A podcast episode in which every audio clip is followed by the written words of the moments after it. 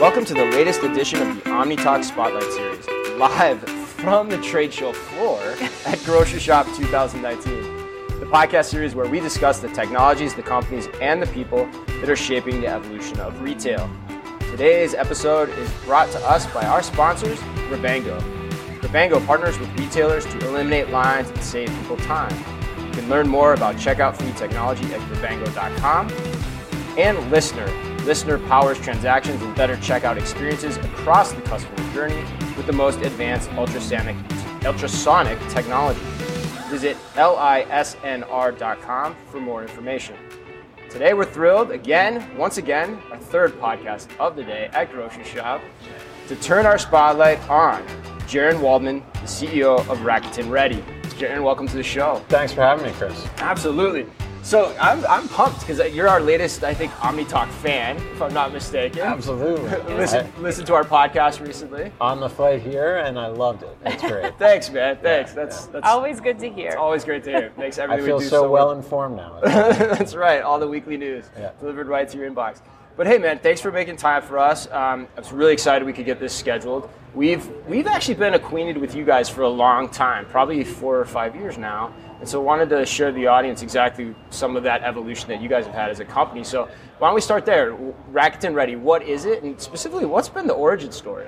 yeah. Um, so, company started in uh, 2013. My co-founder and I, at the time, we were working at Apple on location services, and we said, you know, this click and collect thing is going to be really big, um, and retailers need technology partners. So, we were experts in location technology.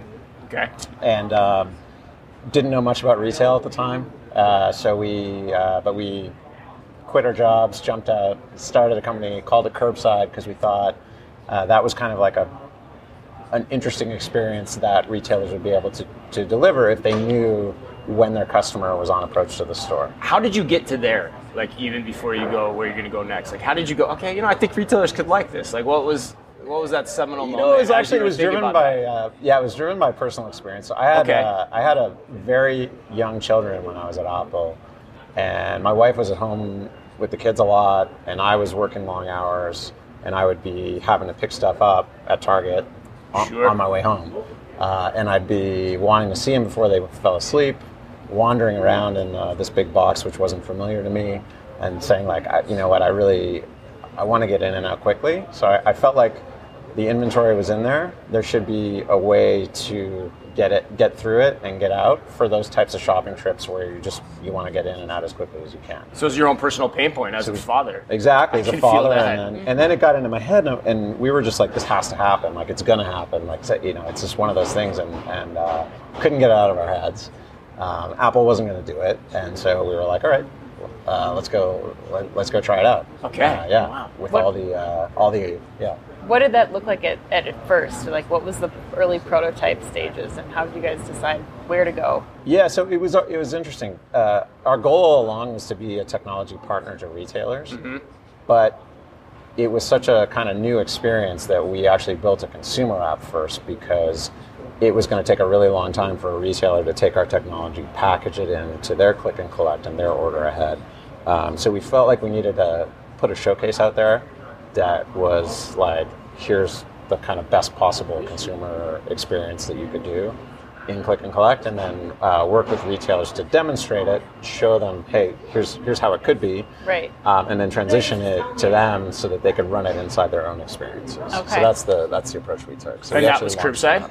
That was cur- the app was called Curbside. Yeah. Okay. And uh, it definitely served its purpose in terms of like you know we got up over a million users and uh, got people familiar with like how you could basically have a really smooth click and collect experience, app-based experience from a store, um, and uh, you know, people loved it actually. That, that's it. We've heard that approach a few times now, where um, people eventually the place to go more B two B versus you know as you described. Like, do you recommend that as people are starting off when they're kind of in a similar space, or like, how do you, what are some of the lessons learned in, in that approach? It's a tricky transition, you know. I think um, retailers have been burned in the past, so they have a lot of skepticism if they feel like technology partners are trying to get in between them and their customer.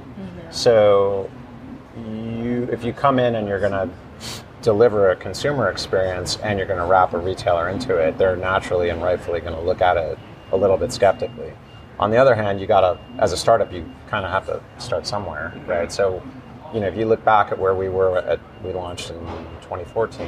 2014. Uh, 2014, there was click and collect out there, but it really wasn't very good. Uh, the, the state of the art in the industry was like it was pretty rough. Well, and the retailers weren't ready for it, right? Like operationally, architecturally. Exactly. And so, how did it work? Like you guys, because it was really unique in, in in our opinion in terms of how having seen it out in California back. Gosh, for us it was probably what two, 2015 or 16. 2015, yeah. 2016. Like Yeah. how, yeah. How did it work? Like how's it all? How was it set up? Yeah, well, so Target was our launch partner, uh, Hmm. as you know, and uh, we got an Airstream trailer, wrapped our logo on it, and put it in front of one store in Sunnyvale. Uh, working with the innovation team at Target, um, who were great, like Casey Carl and Steph Farsh and those folks. Um, and they let us do it, and uh, we got immediately. People were like, "What's that shiny trailer with the teal logo that doesn't go with the red?" uh, target bullet and um, bullseye, and then um, started taking orders and just started filling them. And the demand kind of spoke for itself. So we from there rolled out to ten stores uh, and then hundreds of stores, and transitioned the labor over to Target doing the walkout. So like probably when you saw it in the early days, we had our own people Yeah. You did. staffing. Never our model to do that at scale. So not like uh, an Instacart type of model where you insert another labor pool on top of the existing labor model in the store. Um, we always thought that this was something that the retailers should own. But you, we figured out a lot of operational, like we learned a lot, right, by doing it ourselves. Um, and that feeds into the consumer experience at the end of the day. So coming, sort of coming out of that Apple discipline of like thinking through the customer journey really carefully end to end, you kind of have to live that consumer experience and understand how the operational bottlenecks play back into it to kind of tune it and get the experience exactly right. So it was an important like stage for us to actually have the folks fulfilling on the ground. So what happened next? What happened next is we brought on a bunch of other retailers and a bunch of other verticals, and we grew it. Um, and we launched uh, an SDK Okay. so that uh, any developer could kind of pick up the tools and start integrating it into their own applications themselves. Um, you know, Target um, we had a great experience with them. They ultimately made the decision to go in a different direction, and they kind of that. I think they learned a lot from the experience with us, and uh, they have their drive up program now, which I think is going rather well. So we're proud of the kind of role that we played in like laying the groundwork for them. But it, eventually, our business is much sort of more broad, and we've done a lot in drug, beauty, grocery, or here, and um, actually food, like fast food has grown Yeah. like crazy for us. That's So- what I was going to go next. Actually, Yeah. that was actually one of the things that uh, you know really led me to to want to speak with you today. Some of the stuff you're doing at QSR too, and some of the, in terms of who the clients are that you guys have there, and, and, and what Yeah. you're learning. How was that? What was the transition like from just retail, like as in the early infancy of putting the the, the Airstream trailer out there, whatever Yeah. it's Gulfstream trailer, whatever it's called. I always get that confused. But out in the parking lots and you know going to QSR and, and helping in that arena. I imagine that's there's probably a ton of experimentation going on in, in that. Yeah, it's really different, but you know, in retrospect, QSR would have been a great place to start because it is um, the most frequent retail purchase that people make, right? And so, what I've belatedly realized uh, is that where the frequency is is where the consumer expectation gets driven, right? So if you're using the Starbucks app and you're getting coffee every mm. single morning through the Starbucks app and you're having a good experience, that's conditioning you to believe that you should have that t- that level of experience everywhere else. And they've done a really good job of like figuring that out. And so, some of our other partners, like Chick Fil A, have seen when they get the experience exactly right, they see this kind of phenomenal unlock of like consumer demand where it's just it's smooth in the ordering side it's smooth in the pickup side and everything is like taken care of and you go. And our technology plays a role in that because they know when the customer's coming so the customer doesn't have to check in or there's, they're just taking friction out of that pickup side of the experience. Um, but what we see play out is those expectations are built because those are the things that you're doing every you know every day or a few times a week then it plays into grocery because grocery is a really high within the rest of retail is a really high purchase frequency category you're doing that twice a week right going to the grocery store um, and then that kind of is cascading down to everyone else, right? So, so following the frequency is really interesting. So is that? I think that's interesting from my perspective on two fronts.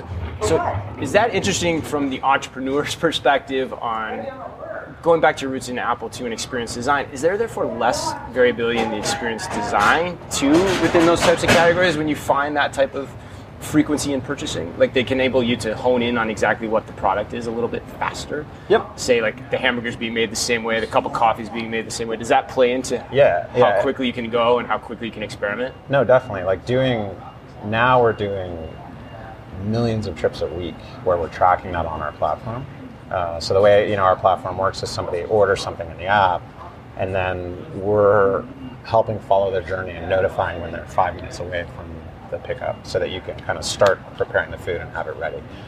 That kind of volume is like order of magnitude different than most people in retail are doing, even the big players like Target and Walmart. Right. Um, so that you learn a lot from dealing with that kind of volume. We use machine learning, for example, to predict when the customer is coming. So all of those trips, we train our algorithms, and it makes us better and better at being able to give that reliable heads up that the customer is coming.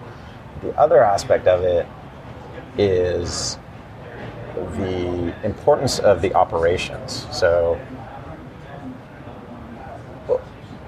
uh, what I can say is like Starbucks, by getting the experience right. It, it, you know, they, they went through a lot to get that experience right, and then they experienced a real skyrocket. And I think they've been public about you know, 14% of their orders now come through the mobile app. Right. It's a huge amount, it's right? It's just phenomenal because they do so many orders. And you go to some stores um, in, on the West Coast, and like probably half of the people are ordering it ahead on the app. So that creates a whole second order set of operational challenges um, in that context. And the, the solve or the unlock for that, or the way we can help uh, as, a, as a technology partner, is to give them great data.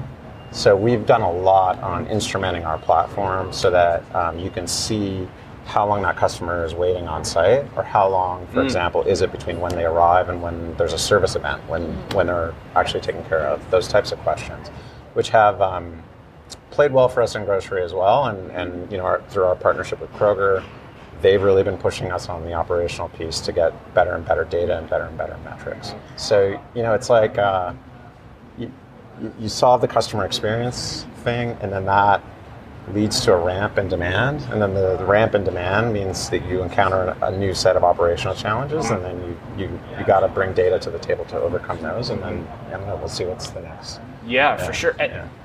I, think to that point, one of the things we always are we always talk about is that kind of omni-channel retail or whatever you want to call it is really the intersection of the human, the physical, and the digital design elements, right? Within the concept of experience design. Yeah. So you mentioned Chick-fil-A. I, I think Chick Fil A, partially to your guys' credit, it sounds like has one of the better omni-channel experience designs out there through their mobile app. I think it's amazing from a personalization perspective, from the pickup aspects of what you can do in that app how, if in any way, and especially for what you can talk about, how, how does the store architecture start to play into the operations and what you do too? I mean, from your roots of we were in the parking lot to now this is this is in the parking lot. You're in the store. It's much different. It's a great. So no, how do a, you think about that? That's a great question. It's so interesting to think about what stores are going to look like, right? But you've seen all the announcements about um, pickup only stores, right? And I think we're going to see more and more of that. You and, think there'll be more? More and more. Like I know, I know of. I won't. I won't speak to any particular partner, but we we see a ton of it, experimentation going on and success, and so that's rolling out. QSR and retail, or do you think it's specific to any vertical? I'm going to go back to my theory here that the, the frequency is all QSR. So whatever's happening in QSR today, we can expect to be happening in retail like in like three to five years because okay. the consumer gets used to those experiences. So I, I think it's cascading through. I'm obviously a huge believer in pickup, but a lot of times you can do um, like what what Chipotle's done with their Chipotle lane, it's dual it's dual purpose. So if you're a consumer, you come up and you fly through a lane and your food's brought out, but it's also servicing all the Door Dashers and all the other delivery folks who are who are creating pressure on the in-store experience, which they want to kind of preserve, right? Like they don't want that to, to go away. So that, so you can it's there's like this it's like this defensive trench that they're setting up out front to make everyone's experience better flying through without having you know you don't want to walk into the Chipotle and there's like ten DoorDash drivers standing inside waiting for their you know. No, not at all. Or, Yeah. yeah. or third party deli- last mile delivery provider- providers in grocery, same same issue, right? It's interesting to think about. We we wrote a piece recently for Forbes about the partnership with Kroger and Walgreens, and you know what is the actual pickup point in the future. But it you're making me think about it in a different way, just as you're talking. Like, know, what if there's just a pickup Target or a pickup Walmart at some point in time Yeah. that's completely different than anything we're talking about? Well, what do you think? Because one of the things that Yeah. that I think is that investors, to some degree, are subsidizing some of this delivery activity. So there's no question that the consumer wants it, right? Um, and if you give it to the consumer at an affordable price, they're going to keep They'll keep doing it. Yeah, it's like long. it's like a drug. Right, exactly. But um, if you look at what's going on in the public markets and you kind of play it forward five years, I think that some of some of the growth is being subsidized, right? And some of that will go away, but pickup is going to continue to grow because everyone is using their phone to initiate all these transactions. And so, like, why why should I go into the store? Why should I wait in the checkout line? Why should I find everything I need on the aisles if you if you're going to deliver that to me, right? I 100% agree with you. I think for me, and that was part of the, some of the tenets of the piece, was that I think the question starts. We start to pivot the question a lot of our writing of what are the moments in people's lives where you need that type of activity to happen. So you know, how do you create the pickup locations on my way to work, on my way home from work, on my lunch break, in my co-working space, at my gym? Yeah. You know, the places or moments where I go in my life, and because those have so many economic benefits too. The demand's easier to forecast. Yeah. You can schedule the deliveries on specific times to specific places. There's a whole territory there. You've got me thinking even stronger about this actually, the, the way you're talking about it. So like, but there's so many beneficial aspects of that that haven't been explored yet. Before we even get to the last mile, that's actually one of my takeaways from this show too. Is we're still far from even the last 20 feet. And so there, there's a lot of this interim steps in the areas that you guys are playing in. So- Yeah. Well, that's why it's an interesting time, right? Yeah. There's so much going on. yeah, Uh, for sure. Do these this move or this theory about moving towards more delivery locations present any new challenges or I guess opportunities for for you guys as you're thinking about how you support those those QSRs and retailers? Yeah, I mean, I think the challenge as a technology provider is to stay ahead of it without. You can get pulled in a million different directions. Right. There's so much opportunity going on right now. Yeah. So we try to look at the landscape. We're building a single platform, um, and we want to we want to be of service to as many retailers as possible. But there's so much experimentation going on at the same time. Yeah.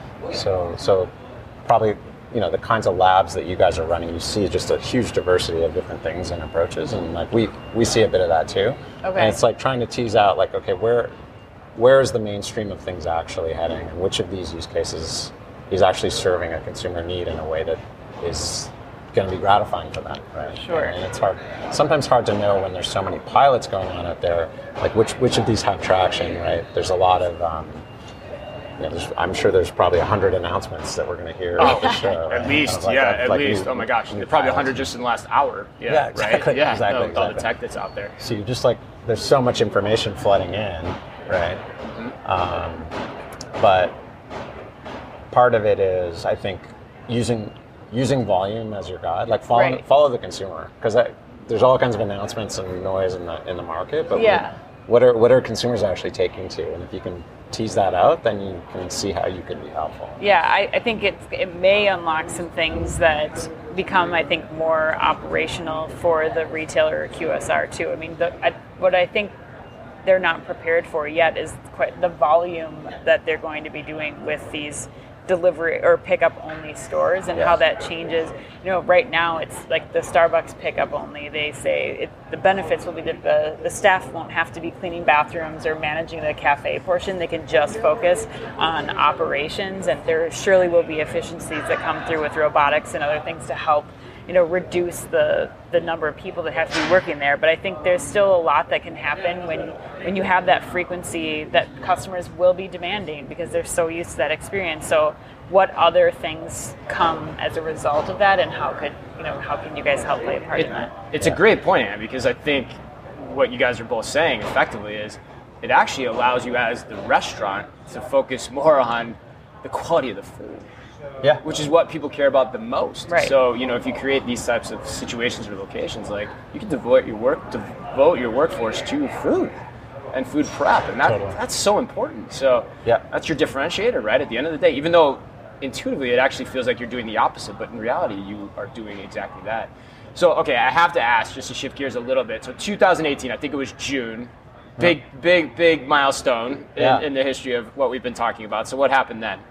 So we became part of the Rakuten family. Uh, so Rakuten is, uh, you know, a, it, for those who don't know, is a big, uh, headquartered in Japan, 10 billion plus um, company um focused on e-commerce. And uh, they had started as a marketplace in Japan uh, 20 years ago, um, and have a real philosophy around um, the Japanese word is omotenashi, which means um, serving serving the customer and uh, empowering retailers is really part of their DNA. So we met um, actually through Ebates, uh, which is now called Rakuten Rewards. Um, they're a part of the Rakuten family, and we had been talking to them about click and collect. Um, really kind of hit it off with them well. Met uh, the founder of the company and some of the other folks in Japan, and um, found that we really saw things in a, in a in this, we saw the world in the same kind of way, where we were um, we wanted to empower merchants and retailers to deliver great experiences to the end consumer. Uh, and Rakuten, I think, saw the opportunity in the United States. They're very um, large in their home market in Japan, and they're making investments around the world to kind of continue their growth. Um, and saw the opportunity in the United States to come in, um, continue to support the work that we've been doing, um, and uh, become even a better partner to retailers and it deepen their partnerships with retailers in the United States um, beyond sort of what um, you know merchants already know them through um, Ebates, through Rakuten Marketing, which was Linkshare, and, Sure. and other properties. So. Uh, really exciting. Uh, you know, they've been investing. We've grown the company quite a bit.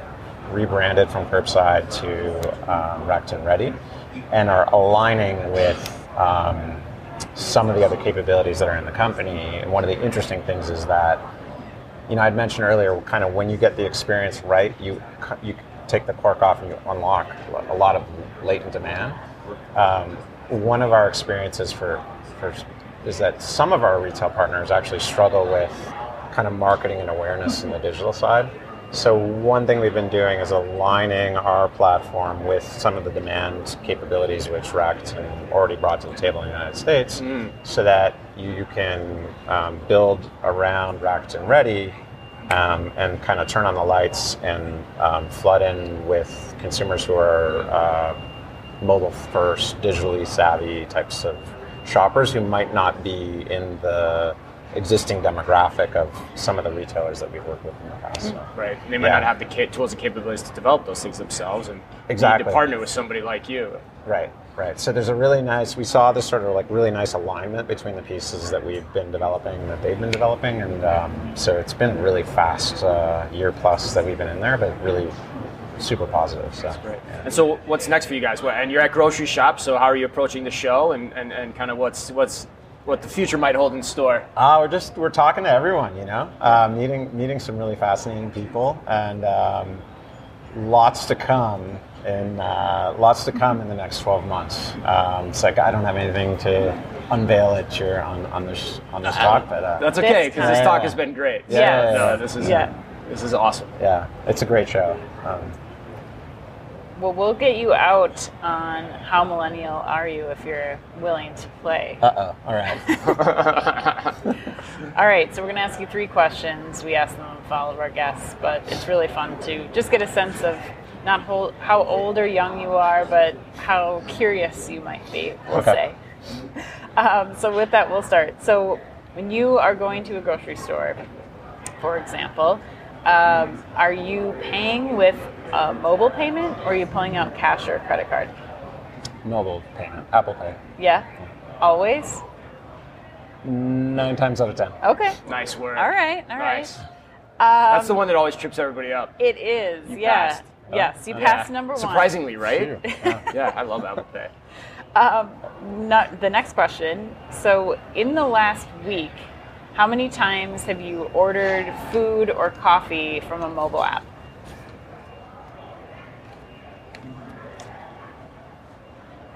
Once. But I was in Japan last week, and mobile ordering is not as advanced there as it is here. Really? Yes. What, surprisingly. Yeah. Why is that? You think? Um, mobile payment is huge there, Okay. QR pay. Yeah. But so if you'd asked me that, I would have said 100 times. I pay for everything Yeah. with my mobile there. But uh, mobile order ahead for pickup Yes. is a big opportunity over there for us, and that's part of the, that's part of the. That's right. I remember reading that in some of the announcements last year. I think we talked about that on our podcast, actually. Yeah. Why that is, uh, that's another. That's a longer story. But Well, we'll do another Yeah, podcast yeah, on that one. Another 30 minutes. We'll Yes. back. on Japan. All right. All right. Last question. If you could only use one social app for the rest of your life, what would it be and why? Ooh. Um, well, I'm going to go off off piste here and say uh, Spotify. Oh. Spotify. Yeah, I it's guess- I not really a social app, but it is kind of is a social app. Yeah, it definitely is. I've Yeah. never, I'm a huge music lover. I love Spotify, and I guess I never would have categorized it as a social app, but it definitely is. Me too. I don't like. I I've sort of gotten off Facebook and a lot of the like traditional social apps. Yeah. But I, I love music as well, and I discover so much music by following people on Spotify. Oh man, do you have any recommendations? Is there anybody we should be following on Spotify? you should follow me. I will oh God. This is amazing. This is I don't. life I don't changing. have a big following or anything. But That's yeah. okay. That's okay. I mean, even follow. You don't even think about. I I think that's an untapped like kind of experience that people don't realize. That's always been a thing to do. I mean, you can follow anybody, but I guess I have like maybe one person that I follow on accident. Yeah, I think. I think it's hopefully it'll grow. Hopefully, Yeah. following people on Spotify is something that is happening, and it's going to continue to. Because I agree, it's under uh, under tapped opportunity. Yeah.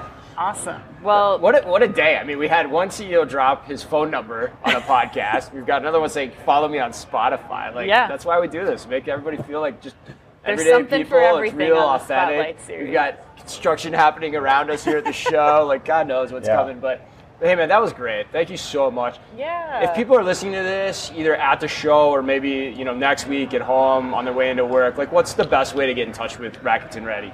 You can just email me, jaron.waldman at Rakuten.com.